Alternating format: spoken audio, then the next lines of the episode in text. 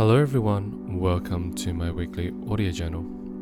Today, I am quoting Sahil Bloom. When you think something nice about someone, let them know. It's a shame that we often wait until a person's funeral to say all of the nice things we thought about them. The next time you have a positive thought about someone, tell them right then. I'd like to propose a challenge for the next week. For three days, find three different people and tell them why you are grateful and thankful for them and why what they did meant a lot to you.